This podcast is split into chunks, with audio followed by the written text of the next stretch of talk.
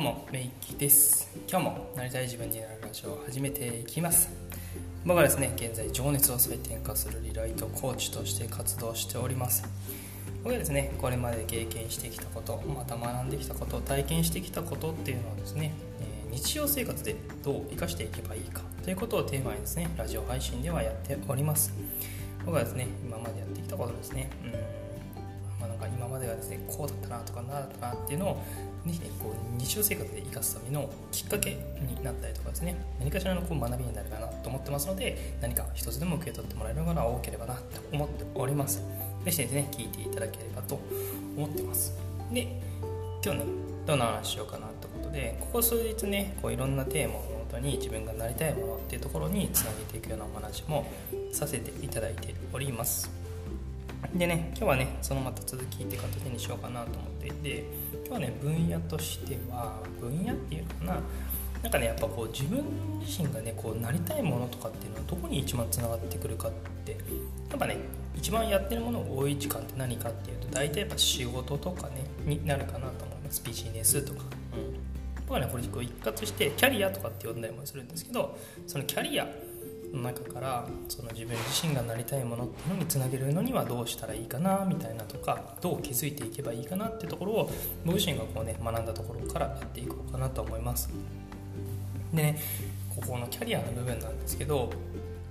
なんかねこう本当に自分がやりたいものなのかどうかっていうのはね健全に疑った方がいいですっていう話を今日はねしようかなと思ってます。どういうことなのかっていうと僕はね前の僕の話ってちょっとね恐縮なんですけどやった時にこう仕事ねやっててあ、ね、このこれも楽しいのかなこれ本当にやりたいことなのかなっていうこう考えながらやっていた部分があったんですけど、どうなったかっていうと途中からねすごく楽しくなったんですよ。これ楽しいなって。こういうのやってみたいなとか思ったんですよ。思ったんですけどなんかねちょっとよくよく考えてみるとですよ。よくよく考えてみるとなんかね作ってもらった楽しさだったなって思ったんですよ、うん、作ってもらった楽しさ。どういう流れなのかっていうと僕ねマジでやっていてなんかこうだなだなって、まあ、その時のねやっぱ新人だったんで、まあ、必死にめちゃくちゃやってたんですけどその中で、まあね、先輩からこういうのやってみないとかこういうのあるけどどうって言われて、うんまあ、僕ねイエスマンというかね、まあ、はいとはいとイエスしか言ってなかったから「入れます」とか「はい」って言っててなんかまあ自分自身を探してた部分もあったのでいろいろやってたんですけど、まあ、それが楽しかったなっていうのが最終的なところ、うん、と思うんですけどこれねすごく細かくというかねよくよく見てみると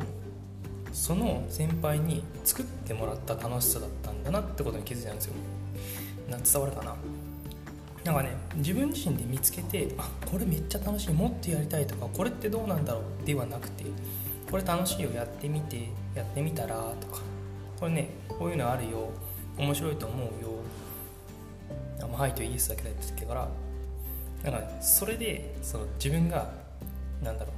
う、まあ、楽しいと思い込んでるって言ったらおかしいのかもしれないけどなんかねそういうのを作ってもらった状況だと受け取ってたんですよ僕自身が、うん。まあ、心の底ではね。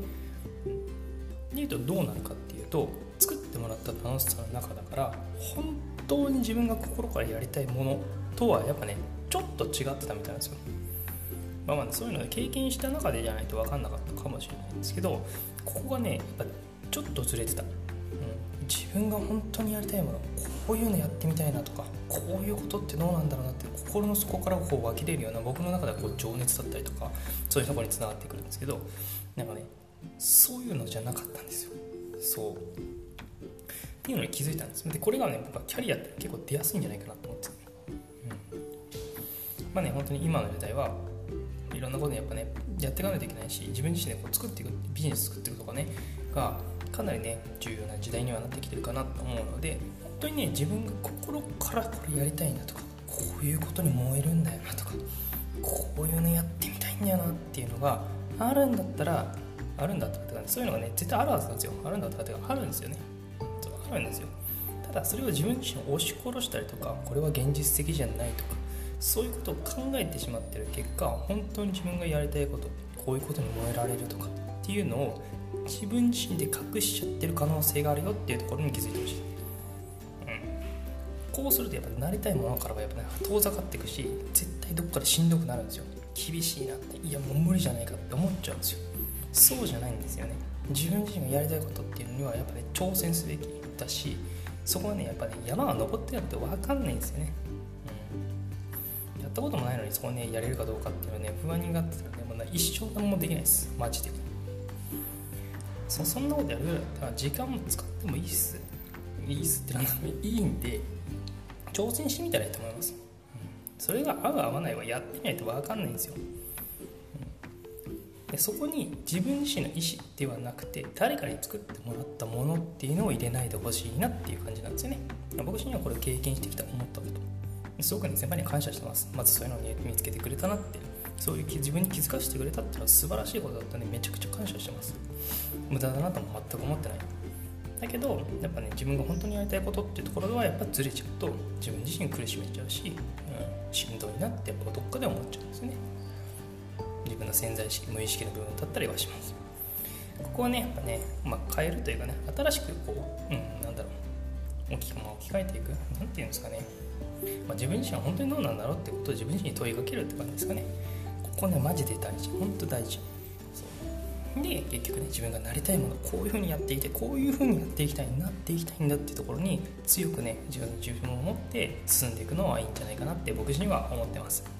でね今日はねちょっとキャリアっていうところからその本当に自分がなりたいものってどういうものだったんだろうっていう自分像ですよね、うん、こういうのをぜひね確立してもらいたいなと思ってお話しさせてもらいました。えー、今日もですねこの時間まで聞いてだいてありがとうございます。今日はこの辺りにしておきますのでまたですね次回聞いていただけると、え嬉しいです。それではまた出ますのでよろしくお願いします。それではミキでした。